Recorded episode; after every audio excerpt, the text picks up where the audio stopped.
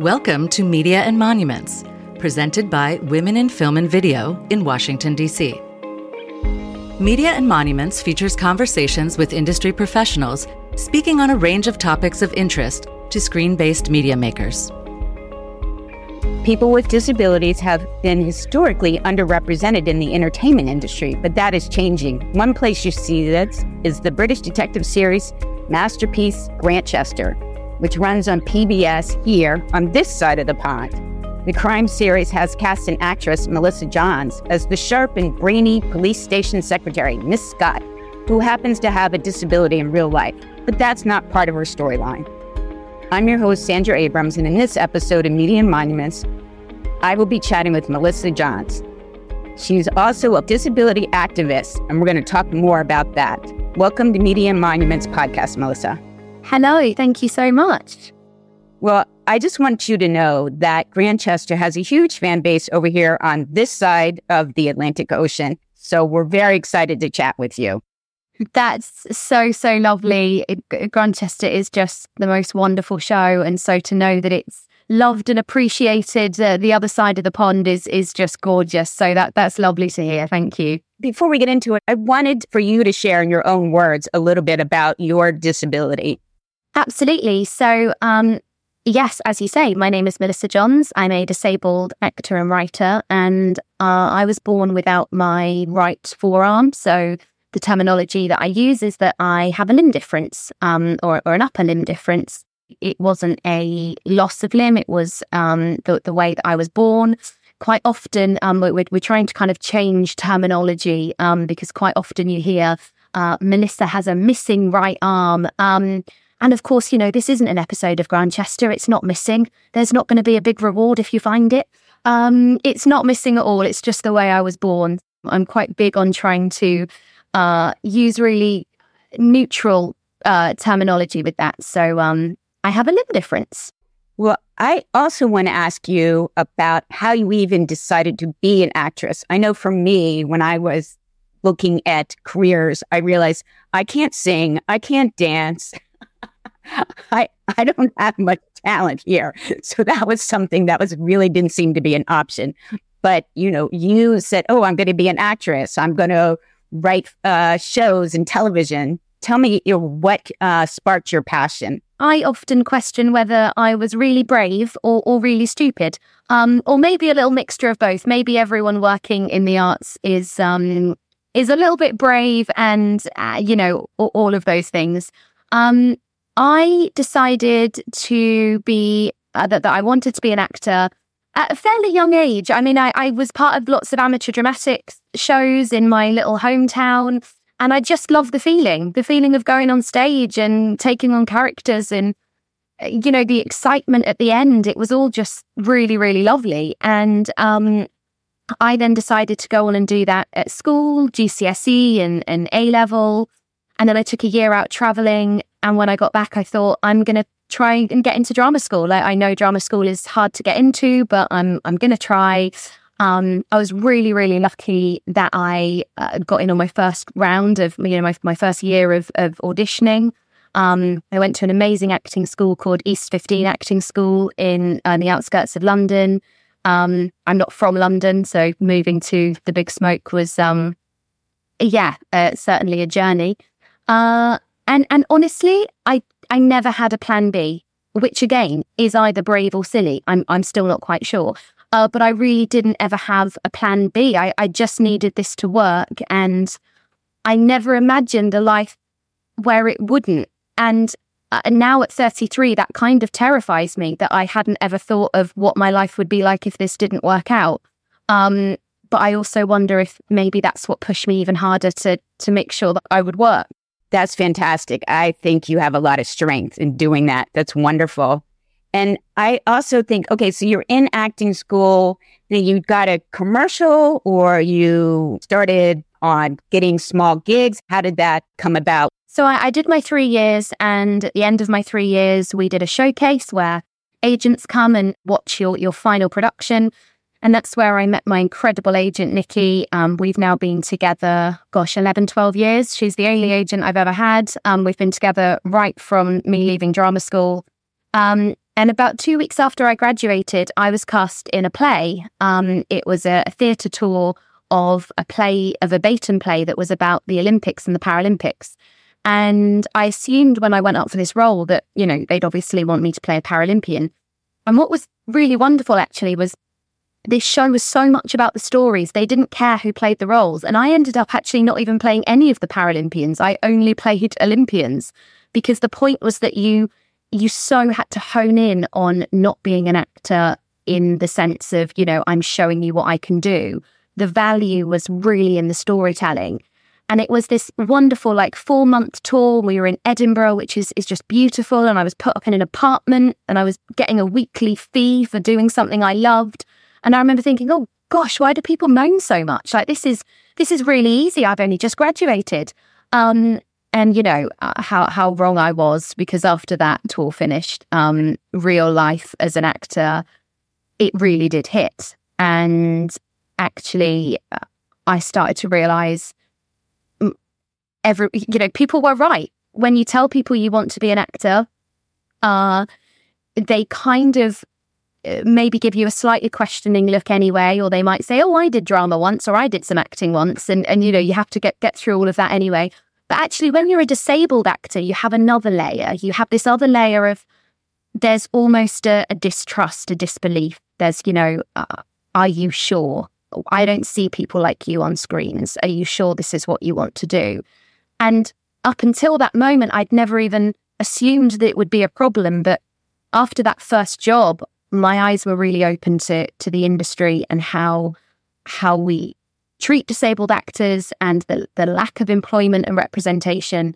Um, and so that kind of started a real fight for me. That was when, um, you know, I was very fortunate. I was cast in lovely little shows like Doctors on the BBC, which sadly we we heard the news just yesterday that after 23 years, Doctors is is being cut. Um, Doctors is a continuing drama here in the UK, and you know we have to protect those dramas because they're quite often the things that you know new writers can get experience on, or new directors can get experience on, or actors might get some of their first roles on on those sorts of shows, and it doesn't you know, it doesn't put the quality in jeopardy, but what it does is it helps support people's careers quite early on. And so, you know, we, we have to try and support those where we can. But I was kind of getting all of these these sort of little roles here and there. Um, and it, it just wasn't enough. It was it, it wasn't enough to make a difference. Um, and I started to look around and see how many non-disabled actors were playing disabled roles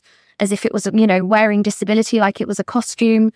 That is a big issue that people are finally starting to recognize and talk about.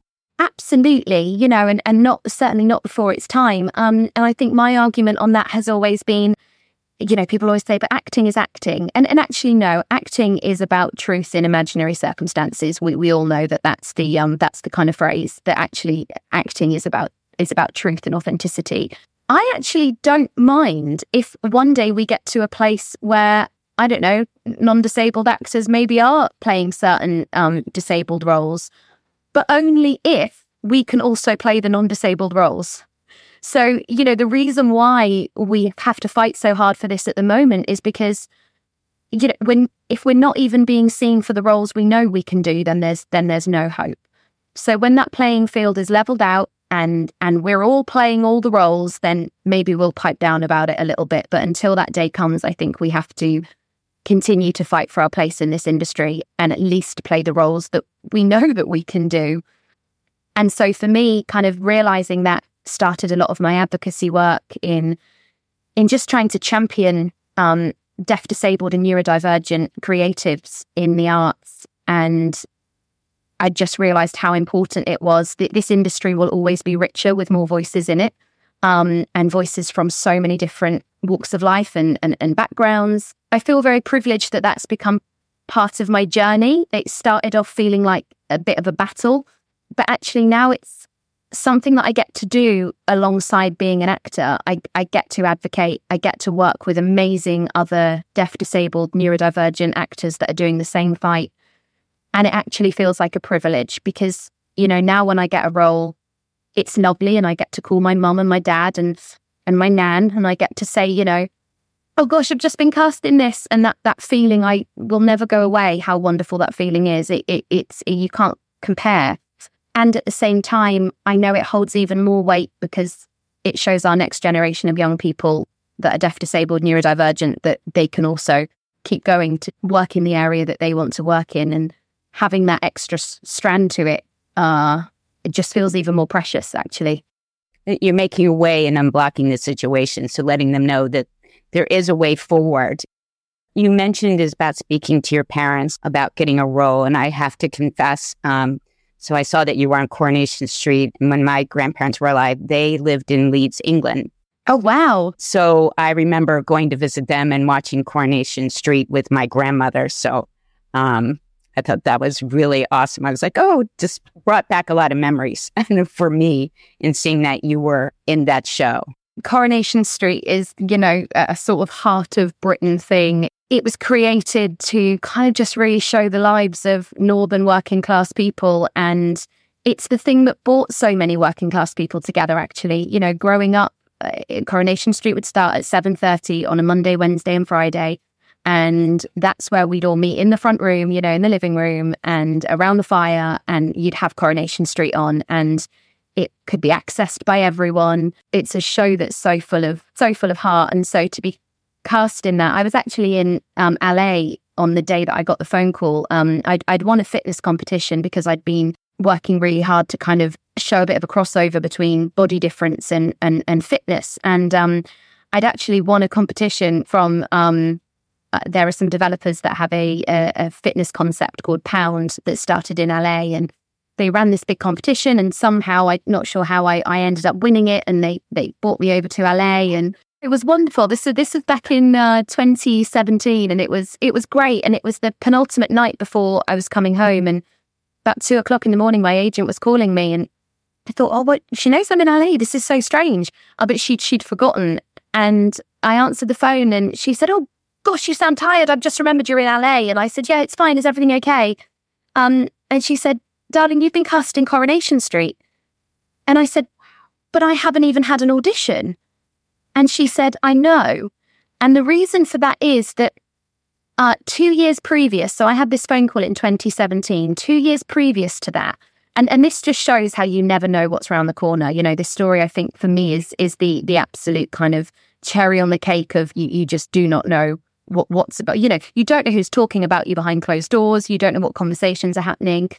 And in 2015, uh, Coronation Street and one of their actresses, Cherylee Houston, who I who I now work with, um, set up a workshop day for 10 actors, 10 disabled actors, and they got them to come to Coronation Street onto the set where it's filmed. And we did a workshop day, and they let us film a scene to go on our show reel. And out of I think like maybe over 300 people applied, and I was I felt so lucky that I'd got one of these workshop places. Um, and I filmed my scene and I had it as part of my show reel and it was great. And the last thing the casting team said to me on that day was, keep in touch, Melissa, let us know what you're doing. And so I'm not saying bombard people with emails and make a nuisance of yourself, but if someone in this industry has opened up the door to communication and has said, you know, look, uh, keep in touch, find reasons to keep in touch. You know, every every kind of six months, I would find I, I would have something to tell them. Maybe I just got a little part in something, and the last email that I sent to them was um, I was living in London at the time, and I sent them an email saying, uh, "Do you know what? I loved Manchester so much. I'm I'm moving up, and I just wanted you to know that I'm moving up. And uh, you know, if any opportunities ever become available, as as always, please do think of me. Blah blah blah." Um, and so, without me knowing, the casting team, when this new part came up, Imogen, uh, a character called Imogen in the show, um, they sent it to the director. They sent the, the show reel scene that I'd filmed on on the cobbles uh, to the director and said, "Should we bring Melissa in for an audition?" And he said, uh, "From that scene, she already looks like she's part of this show. Has she never been in it before?" And they said, "No, she just filmed it as part of this kind of disability awareness day." And he said, "No, I don't want her to audition. I want you to give her the role straight away." So this is two years after I'd done this workshop. And so Nikki, my agent, phoning me in 2017 at two o'clock in the morning it, whilst I was in LA. Um, and I remember that the network kept breaking up. The signal was really bad. And I said, I can't hear you. I just heard you say something about Coronation Street. And she said, Don't worry, darling, go back to sleep and I'll speak to you tomorrow. She hung up, and of course, I absolutely couldn't go back to sleep. Um, but she did follow it up with an email that said, The subject said, Don't worry, darling, you're not dreaming. I love that. Don't worry, you're not dreaming. You, yes, you got the part. you really did get the part. And for me, you know, that was you know, whilst I've been fortunate to, to to to go on and have so many other wonderful roles that I'm I'm super proud of, Coronation Street, you know, I can't I can't pretend that that wasn't a huge, huge thing for me. It's the thing that gave me a platform to be able to continue advocacy work on disability in the arts. It gave me the chance to work on a show that I'd spent my whole life watching with my parents. Um, it it gave me a, a, a spotlight to be able to to try to make the changes that, that I, I wanted to try to achieve. And um, that was a real learning curve for me at, at, at 27 being cast in that show was uh it was a big one and, and from then on you know things really did change that's fantastic so i think in that character you were a lesbian. You were the girlfriend of kate connor i think is her name. And um, so then now that's over. You get cast in grantchester as the it seems like you're the prim secretary. Well i don't want to characterize your character on grantchester. Maybe you can tell us a little bit about her. Miss scott absolutely. So we're now filming for um, series nine, uh, my fourth season on the show. Um, I, well, firstly, I remember getting the call for the audition, and I have to be really honest. My agent said, um, you know, you've, uh, have you heard of, of Grantchester? And I said, yeah, it's, it's, you know, it's a really popular show. And they said, well, they want you to, to, to audition self tape. It was during COVID times, so we weren't going in and doing in person audition it was it was a it was a crazy time and everything was you know still is about self tapes but but self tapes are even more important than ever and i remember saying to my agent um i said look you and i both know i don't get cast in period shows. I don't know i don't know why that is. It's just for some reason the tv industry assumes that disabled people weren't around uh in in the 1800s or you know the 30s 40s 50s 60s um because we're, we're never shown. We, we really aren't. And I said, you know, do you think that they might just be ticking a box and just, you know, saying, oh, let's let's let's just make sure that we've seen a disabled person for this role. And I mean, do you know what? I'm I don't mind tick boxes. If we're not doing something organically and we have to put some tick boxes in place to be able to get to a place where it's happening organically, I'm okay with that. Um, you have to start somewhere. And I really did just think, okay, it's nice of them to see me, but this is a role that I will never ever get because people like me aren't on shows like that. And I did the self tape, and then it was a, a few weeks later, um, I got a recall um, to do another tape, and I thought, oh well, they they really do want to see me for this. This is strange. Um, but even then, I thought so many amazing actresses are going to be up for this role. Like, it's lovely you got this far. And I remember the day when my agent rang and said, uh, Grantchester have called and they want you to play Miss Scott. I, I honestly just filled with tears. The first person I called was my my nana Pam because um, Grantchester is her favorite show. She has watched it since the very beginning, and I just knew in that moment how unbelievably proud she was. Um, and so was I. This was so different. This wasn't, you know, Coronation Street was incredible. Life, uh, which was a, a Mike Bartlett drama that I did, it was my first lead on BBC. That was incredible. It was it was modern times. This just felt so groundbreaking for me because it was a period that I'd never done before and I also hadn't seen before. Um, and then I sort of thought, you know, well, gosh, even if I don't like the character that much, at least I get to be on this amazing show. And then I read the script and I got to know Miss Scott and I, I just fell in love even harder. Um, she is quite honestly one of the best characters that I've I've had the opportunity to play. Um, she is funny. She is witty. She has so much style. She can own a room with one line. She could literally walk into a room, say a line, and and and and everyone's looking. I, I just, you know, Daisy Coulam, who who created uh, Grantchester and who is one of the lead writers on it, just created a character that is so badass and so brilliant um, my arm has never ever been mentioned. That's not because we've decided against it or for it. We've just it, it's it's just never it's just part of her, you know, and and people that's up to everyone's interpretation. But what I loved is that no one ever thought, oh, it's the 90, you know, late 1950s. There'd never be a, a girl like that in, in, in a police station. Well, do you know what? There's probably also not a little town or little village out there that have so many murders going on, but we don't seem to bat an eyelid to that, do we? So I reckon, I reckon if we can get away with having that many murders in such a small place, um, I think it's perfectly fine to have uh, a girl with one arm playing a, a a pretty badass secretary in a police office. Your character is great and i love how you're you're now helping larry but you're always they'll say oh miss scott can you do already on it? So you know you're totally you your character reminds me i don't know if you ever saw uh, there was a series here called scandal starring kerry washington and she would say it's handled and that's what your character reminds me of you know as you said this badass it's handled i'm already on top of it Absolutely. And it's just been so nice that the character has grown so much from Series 6. Um, I know Series 8 has already come out for you. We actually haven't had it in the UK yet. Um, it's uh, you've you've all seen it and um, yeah, my my even my parents still haven't. Um, but you know, she does get to do a little bit more by by leaving the the, the police station. Um, and you know, there's there's even more exciting things to come in series nine, and it's just a joy to be able to allow her character to grow as much as it is. I wanted to talk a little bit more about what else you're doing because you talked about a one woman show that you were looking into. So tell us a little bit more about that. Yeah, so uh, I wrote a one woman show called Snatched, which um, uh, we toured the UK with last year. Um, Snatched is an autobiographical piece.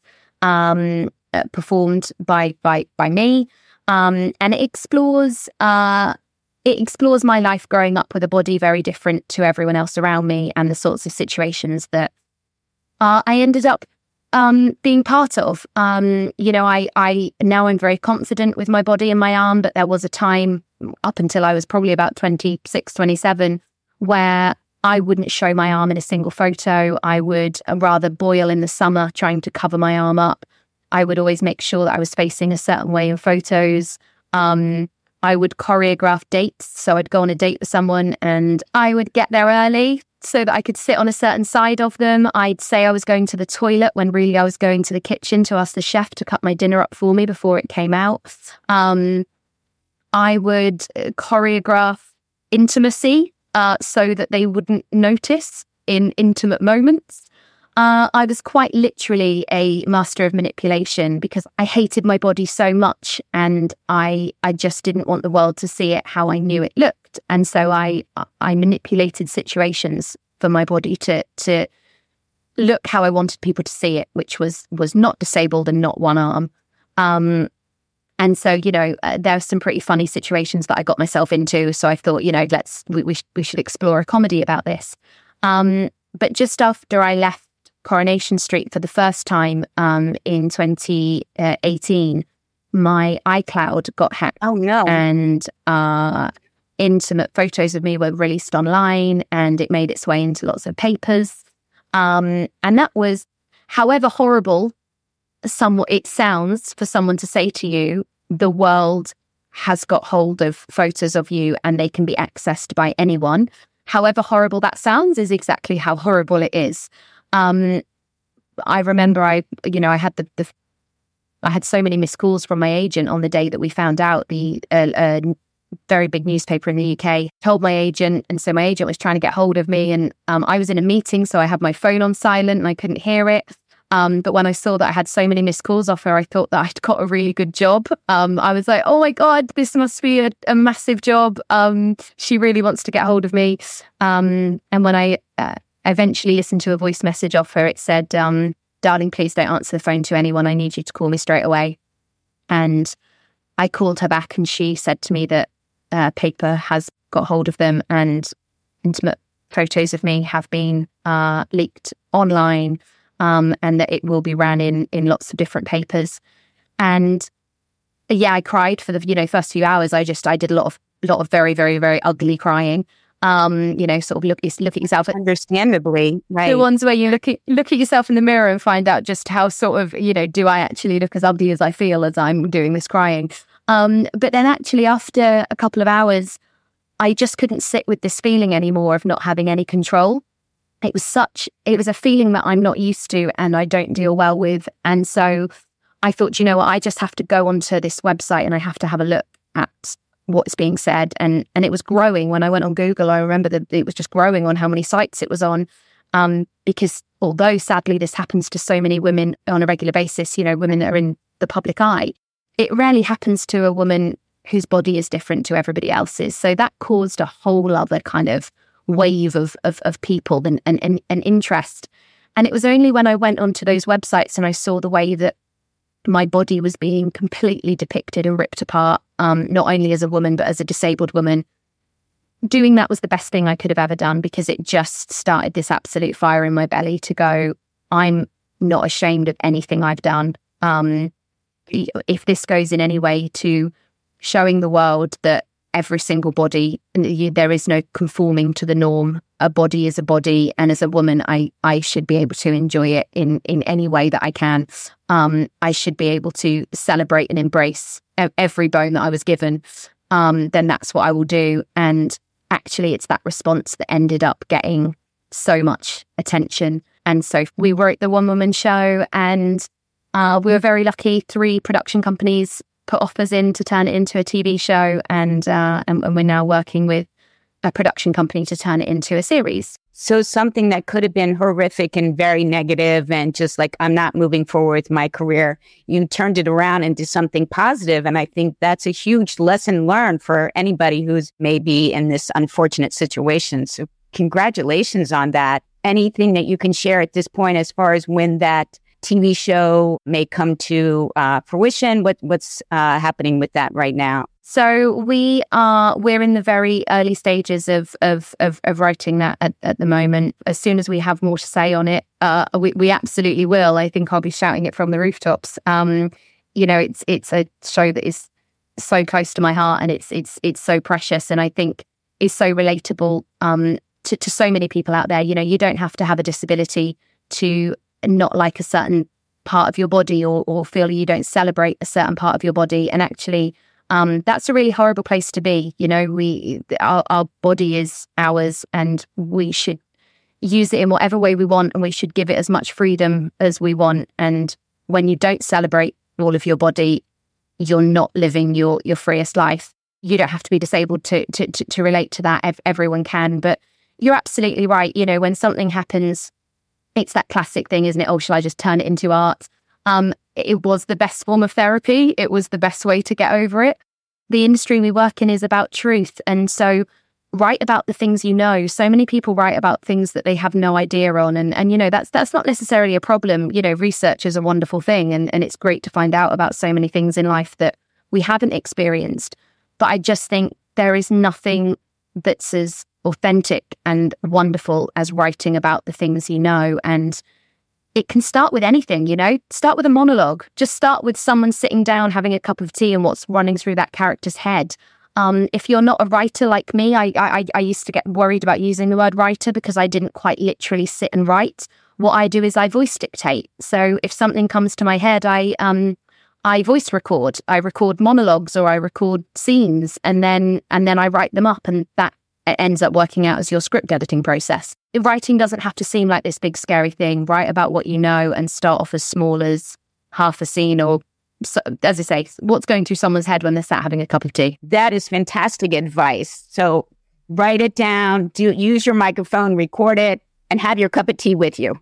Exactly. I think it's really scary the idea of sitting at a laptop and having a blank page and, and thinking I must write that's really daunting and intimidating and you feel like you're not getting anywhere. Whereas the minute you start walking around and you start recording some things on your phone, everything just gets brought to life a bit more. And it's, for me, it's the, the best process. One final question I did want to ask you about is there any particular disability organization, foundation that you're working with Absolutely. Thank you so much. Yeah. So um, I'm one of the directors and co creative leads of an organization called Triple C. Um, Triple C is a disabled led organization uh, that creates projects that break down the barriers for deaf, disabled, and neurodivergent people accessing the arts. It works with young people, disabled young people, using uh, creativity and role play and drama and dance uh, as a kind of tool for self advocacy and confidence and self esteem.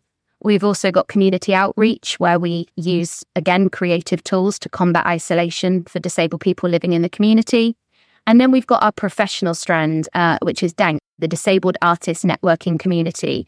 And DANC is one of our biggest strands in Triple C. We now have over 1,800 deaf, disabled, and or neurodivergent creatives on our database. Uh, we run weekly masterclasses, webinars, networking events, uh, mentoring schemes that are always working on the career development of deaf, disabled, and neurodivergent creatives. And we also work with the industry. So we partner and work with Netflix, um, ITV, Sky, Channel 4, BBC, um, Amazon, uh, you know, all of the, the kind of major broadcasters and, and production companies. And we work with them to support them increasing employment and representation, both on camera and off camera. That's that's super important. Um, cast and crew uh, that are deaf, disabled, or neurodivergent, so that hopefully sometime soon we can work in an industry that is so reflective of the world that we live in and so inclusive and so accessible, and not just because uh, you know this is what the world's come to, and now we have to do this. Doing it because actually by not doing it you're missing out on some of some incredible voices. And so hopefully our organization is going to continue that work. We we actually won a bafta uh, last april um, we won the bafta special award for our services to the industry um, and and having that work recognized has just been absolutely fantastic we we hope we can do more so hopefully we can come come to the other side of the pond and do some stuff in america too Absolutely. We welcome that opportunity. Thank you, Melissa, for participating in our podcast. Grantchester is now filming season nine. And Melissa's website for your advocacy uh, foundation, do you have a website that you can uh, give us the web address for? We do. It's triple C, so T R I P L E C dot org dot UK, and all of the information for our work is on there. Well, thank you again, Melissa, for joining us. Thank you so much. Thank you for listening to Media and Monuments, a service of women in film and video. Please remember to review, rate, and subscribe wherever you listen to this podcast. For more information about WIF, please visit our website at www.wif as in Frank, v as in Victor.org.